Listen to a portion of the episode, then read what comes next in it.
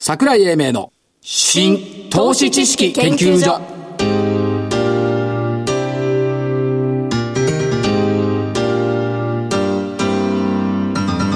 この番組は NPO 法人日本 IFA 協会の協力でお送りしますこんにちは新投資知識研究所所長の桜井英明ですそしてコメンテーター日本 IFA 協会副理事長の 正木明夫さんですえー今強調されました副理事長の正木ですよろしくお願いしますおよ願いしますろしくお願いしますということでこれ収録なんですけども、はい水曜日の収録ですね日経平均見てたらええ445円安はい2万2177円今日放送あったんでしょここ水曜日ね水曜日ねあで水曜日ね445円安っていうのは、今年最大の下げ幅って3月22日の414円だったのはいだから年末に来て一番最大下げたその前が、えー昨年11月9日のあのトランプショックの時のはい919円なんですよ、えー3月22日、えーその前11月のお9日そして、えー4月のおあだごめんなさい12月の6日、共通点は何でしょうか、いや131112共通点はいわかんないですわかよんないでしょうこれわかんな全部水曜日日マジマジですわおこれね水曜日ですわかかるんですよ実況やってるからそういうことつもだね安い時は水曜日だっていうのがよく分かりましたですねで12月6日っていうのはあの一目金庫の雲勝手にあのパラダイム変えて作ったやつね、勝手に雲っていうのを作ってるんですけど12月6日に黒くねじれてるおう早く言ってくれればよかでった先週どっかで言ってるんですよそうだったかなだから12月15日に白くねじれてるおおほいほいほいほいでまあ局地的なものと思えば、んよろしいんじゃないかなという感じですねまあ巷ではなんかトランプがどうのこうのってたくさんあのそも話してる方がいやよくわらっしゃいましたよよくわかんないけどエルサレムをね、どうこうするっていう我々によくわかんないこれわかんないですそれから、まあ、日銀の市議員さんが、えー金融緩和の副作用を懸念するって、それぐらい言いますよね普通に言います一般論としてね一般論を個別論で取り上げちゃったからあの昼間からちょっと下がってきたっていうのはあると思いますけどもまあ、えーメジャー S q があ金曜日に控えてますんで、えーメジャー S q の前のあれが水曜日だったっていうふうに思えばいいのではないでしょうか。まあ、値幅的には結構あのいいところまで来てるかなというのも散見できますね、まあでも25日線を割れちゃいましたからね、これがああ日経平均ではね日経平均がね、うんどうかなって言ったところと、でもね、えー、と水曜日の日経の長官見てて、これちょっと流れ変わったかなと思ったのが、日経 MJ のヒット番付、はい1位、任天堂ゲーム機、あ東がアこれマわゾかン、りますねアマゾンエフェクトと任天堂ね、うで安室奈美恵さんと AI スピーカーが大関、うん銀座6、ZOZO タウン、しわとり化粧品、睡眠負債商品が3役、西の前頭が株高ですよ、おおー株高株高。意外いや、ヒット商品よ。何にもヒットしてないと思うんだよね。と商品じゃないよねヒット商品じゃないけど株高がヒット商品だった。うんあともう一つはね、あのー下げた、まあニューヨークもちょっと難聴だったところの背景っていうのは、EU が発表したその租税回避地回避地、タックスヘイブンのブラックリストを公表した。これね、意外と嫌がってんじゃないかなという気もしたんですよ。嫌がってると思いますよパナマでしょマカオでしょで、意外と知らなかった。韓国も入ってるのこれ。入ってます増税回避地ね。えで、課税逃れ対策に非協力的っていうのが、あーまあ、判断基準だと入ってきたんですけども、グレーリストが47カ国。はいだからまあ、これをどうすんのこれから。お金閉じ込めると経済縮するんで、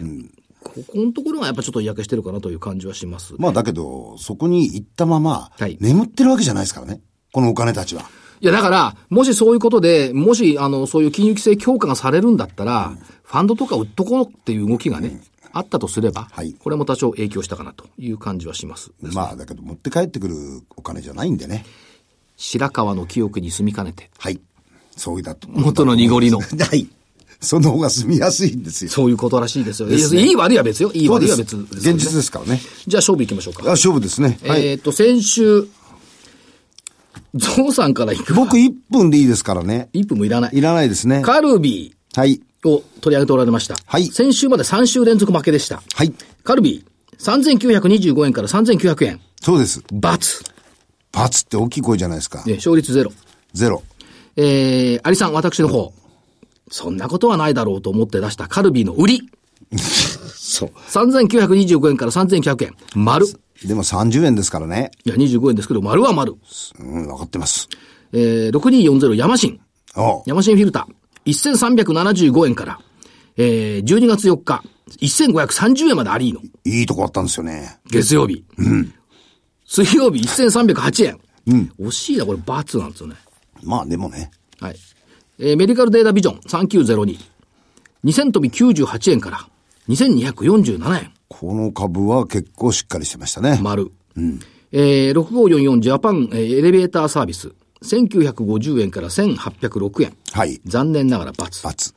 えー、2485ティア。988円から971円。これも残念ながら申し訳ありませんが×。はい合わせますと2勝3敗。勝率40%ということで、えー、まあ下がってる中で×もたくさんあるんですが、勝率の差で、えー、アリさんが丸ということで4週連続勝ちですね。そうですね。まあ僕大体1個ですからねこ。れ5週行ったら1回休みね。いいよ、別に。はい。じゃあ今週行きましょう。お !5 周目をかけて、はい、どうぞ。敗者復活戦はいにはまだならない。えーと、3360、いシップヘルスケアホールディング。はいここにしたいと思います。これあの、決算も11月の10日に、あの、他の会社と同じように出てるんですよ。はいで、3月期のところも数字の見としては悪くない。で、まあ、あー先に調整をしてた部分もあるんで、えー、株価的には比較的、この下げの中では堅調です。はいで、えー医療機関ですとか、まあ、あの、ヘルスケアっていうぐらいですから、えー診療所ですとか、介護、老人ホーム、いろんなところやってるんですが、事業的には非常にうまくいってるようです。はい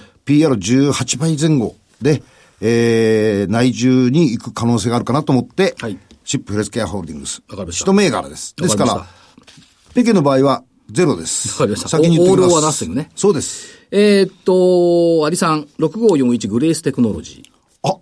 1万円つけたのよね。そうなんですでも。ね、1万円つけたんだけど、その後、早いんだわ、8500円。そうです。だからまあ、ちょっとボラが高いんじゃないっていうんで、えー、まあマニュアルの電子化やってる会社ですけども、やっ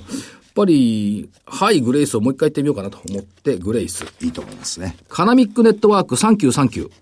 あ、サンキューサンキューなんですかはい。あのー自治体とか医師会とか介護サービス事業者向けのクラウドサービスをやってるんですが、情報共有プラスコミュニケーションプラス利活用ということで、すごい楽になってきて、医療介護サービスがすごい楽になってきてる。おーえー経済産業省のサービス等生産性向上 IT 導入補助金の対象。今週末じゃなかったでしたっけ何がえー、改革案が出てくるの。うん、あの、暮らし、あの、働き方改革ね。そう金曜日出てきますけど、ね。ですねまあ、マカナミックネットワーク。はいえーっと、4345、4355、ロングライフ。おこれも老人ホーム、正木さんのためにご用意しまし先週はお葬式のためのティアさんでた。、グループホームと在宅看護。ありがとうございます介護ということで、えー、いいんじゃないかなという感じがします。はい。えーっと、あとは一つ参考で、参考うん、だって今日ストップ高したの、そういう日。そう。あ、行くんですか 3920IBC。これ言ったんですよね、10月に。900いくらで。これ、えっ、と、ブロックチェーンみたいな。ブロックチェーン使った、えっ、と、くさびっていう実証実験、電子証明システムの実証実験始めましたんで、ここれでストップ高したんだからすごいよね。すごいです。うんで、えー、1000飛び飛び5円なんでこれ3個。はい。それから、もう一つは、えっ、と、これだ。システムインテグレータおー3826。久しぶりですね。うん、行ってきたのよ、昨日。あ、行ってきたんです行ってきて、梅田さんとちょっと話してて、はい。社長来たって聞いたら、来たっつわけ。ほう。何色って聞いたら赤っつわけ。 それで、でもあの、ちゃんちゃんこは嫌だからタンクトップにしたよっなるほど。て言うから、まあ、赤と赤い銘柄だから システム入れてくれた。 以上。多分聞いておられる方、理解不能だと思いますよ、今の。以上でございます。わかりました。ということで、えー、この後は本日のゲストにご登場いただきます。桜井英明の新投資知識研究所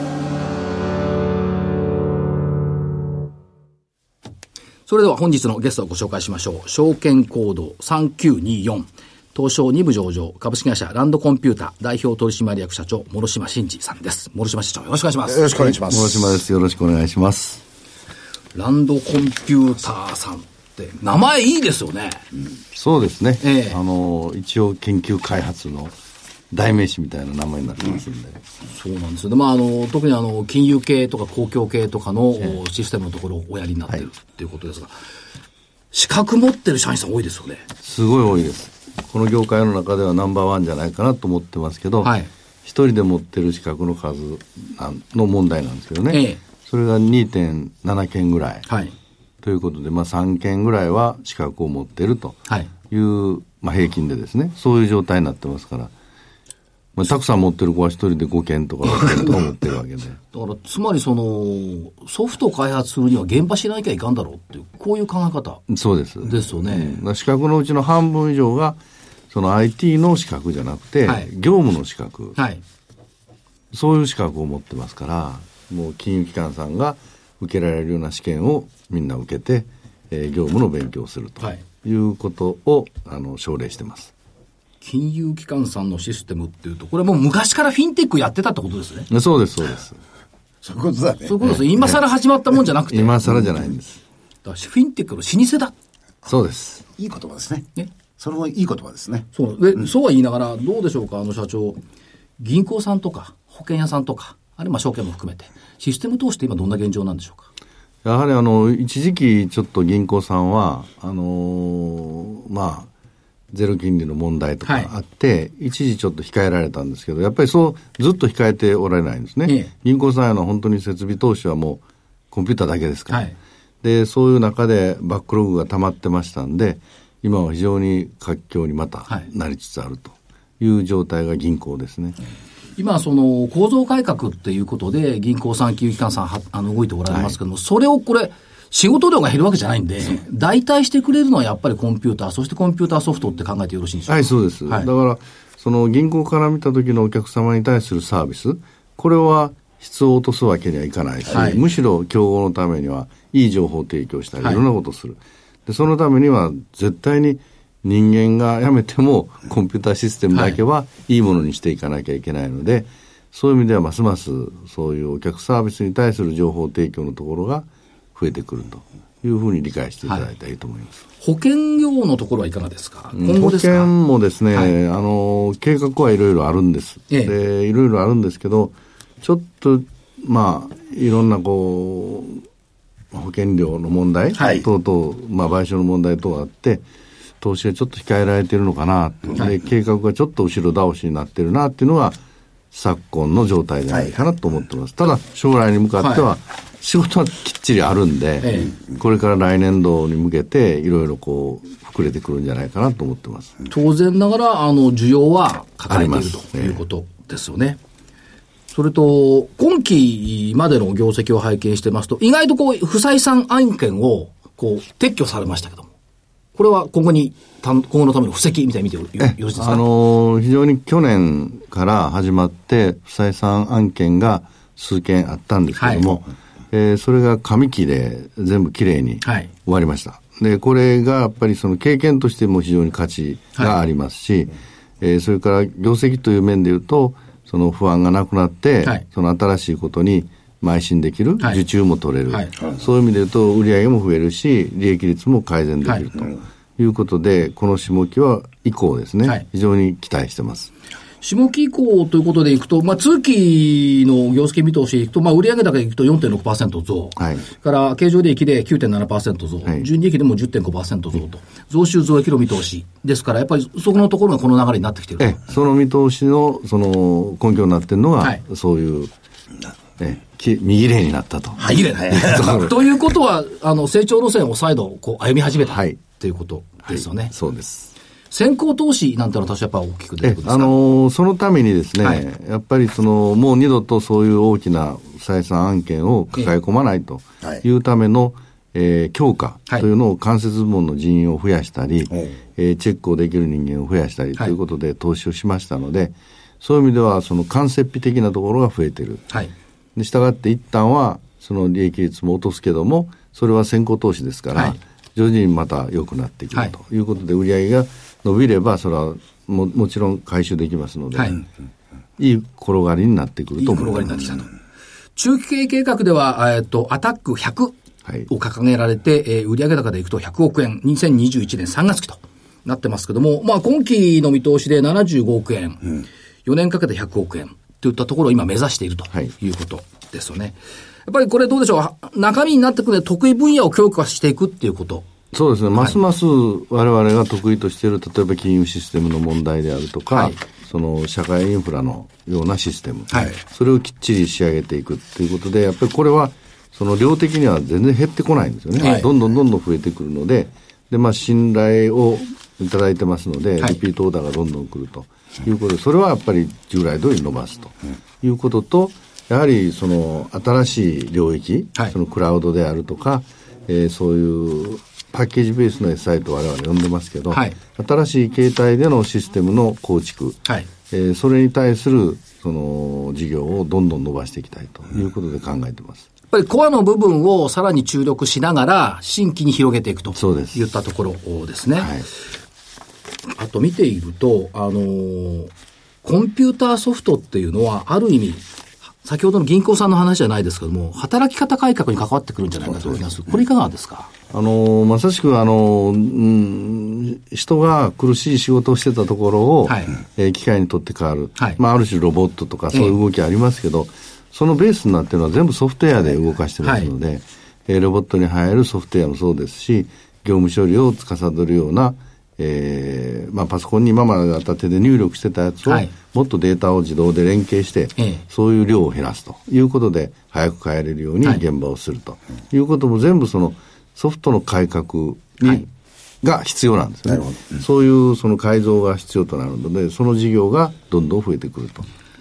と思うんですけど、あの、クライアントにしてみると、その、単品で、IoT は IoT、AI は AI は AI っていうんじゃなくて、総合的なソリューションをやってほしいっていうニーズの方が高いんじゃないかと思うんですまあ、まさしくそうでね。 はいその AI にしたってそのいろんなところの AI があるわけで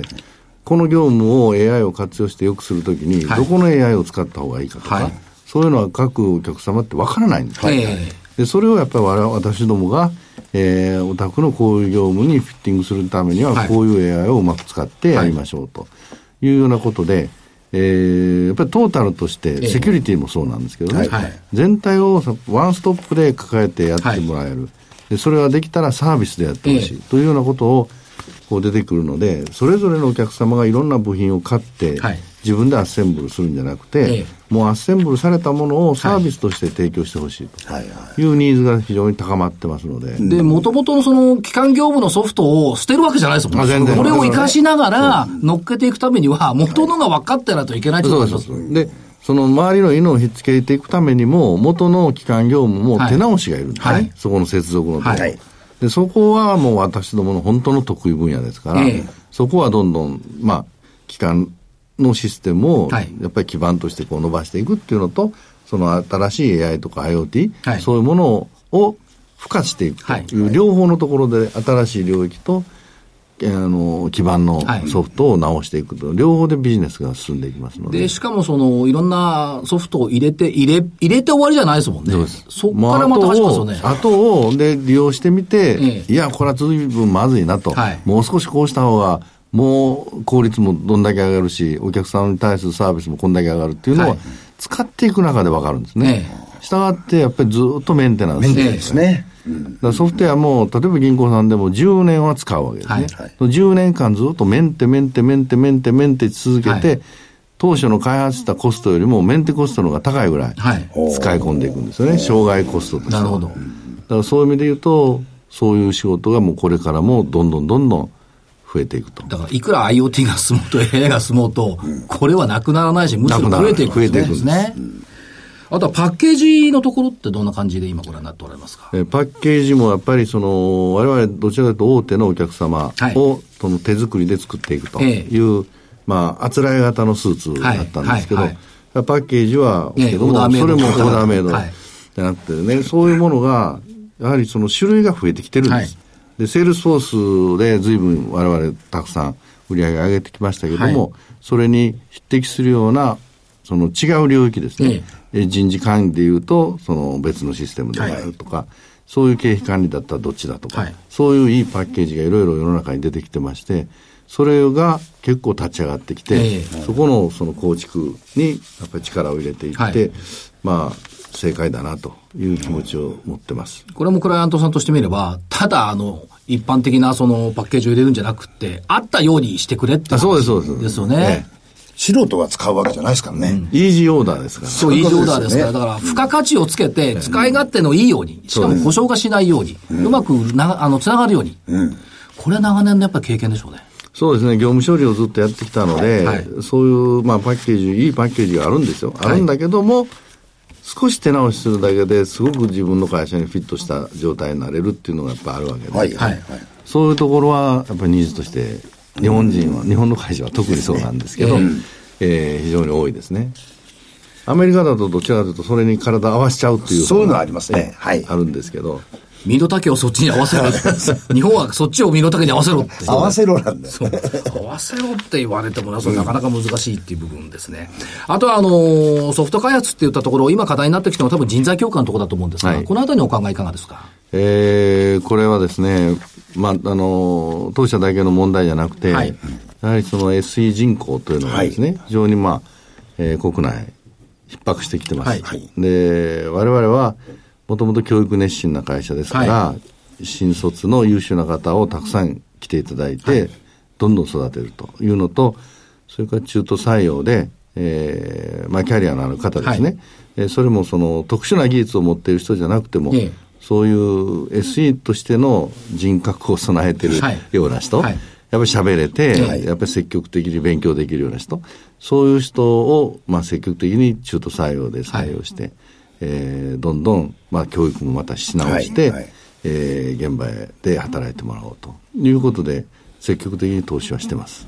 国の方向性が2022年、2020年からは小学生がプログラミング教育をするってなって ます。この流れはどうご覧になってますかあの、それはそれで必要なんですけど、はいプログラムが組めるから、そのシステムができるかによっては全く別でしてね、なるほどさっきから言ってるように、業務が分かって、はいお客様に寄り添ったシステムを開発できないと、はい。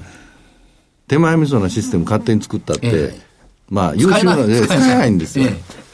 まあ、そういう意味ではお客様の実業がよく分かってる人に育ってもらわないといけないんで、もちろん素養として IT の技術いりますからね、はいまあ、小学校から、まああのーたしなんでもらったらいいとは思いますけど、だけど、どっちにしてもその日本の社会とか世界そのものが、コンピューターなしに語れなくいいし、動けない時代になってまあもうき全てたがそうですから中で、このニーズはさらに高まるってことですね。高まりますね、はい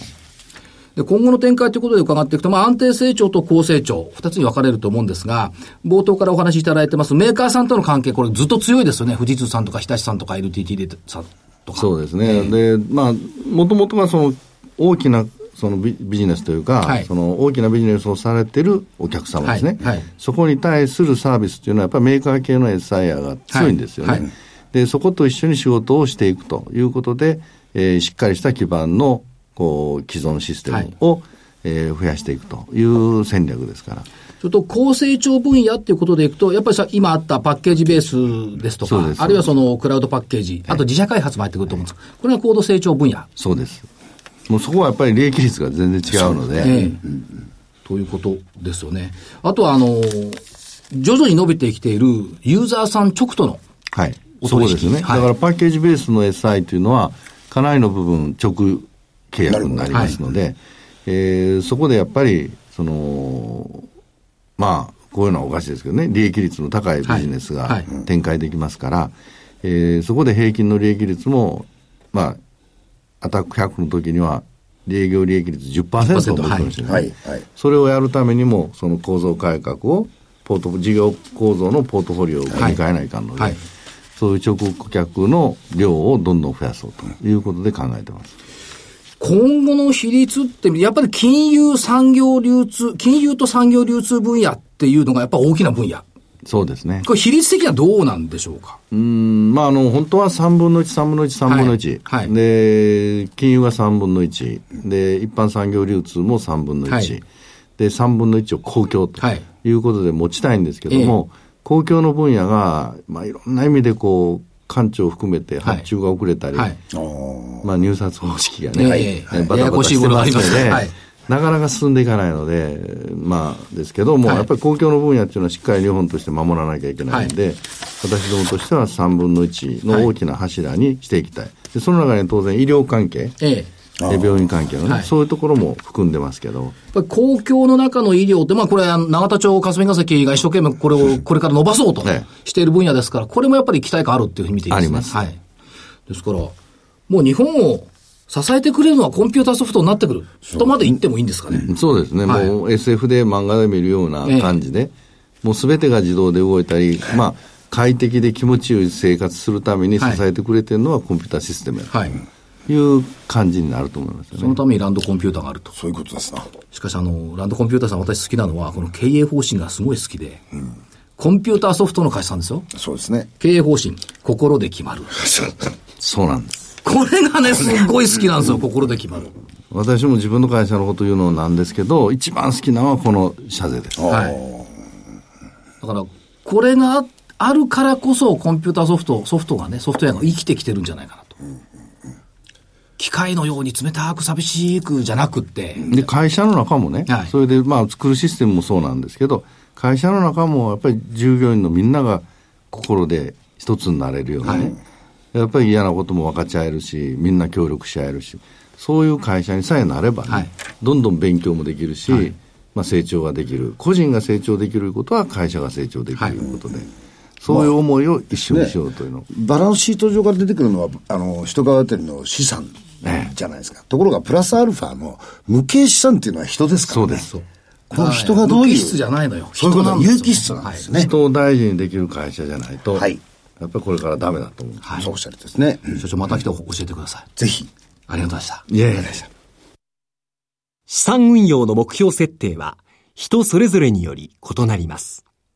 個々の目標達成のために独立、中立な立場から専門性を生かしたアドバイスをするのが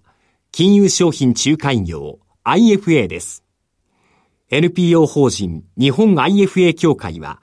企業 IR 情報を資産運用に有効活用していただくため、協賛企業のご支援のもと、この番組に協力しております。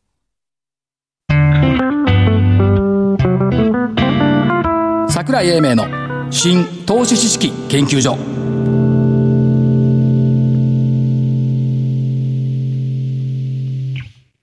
この番組は NPO 法人日本 IFA 協会の協力でお送りしました。なお、この番組は投資、その他の行動を勧誘するものではありません。投資にかかる最終決定はご自身の判断で行っていただきますようお願いいたします。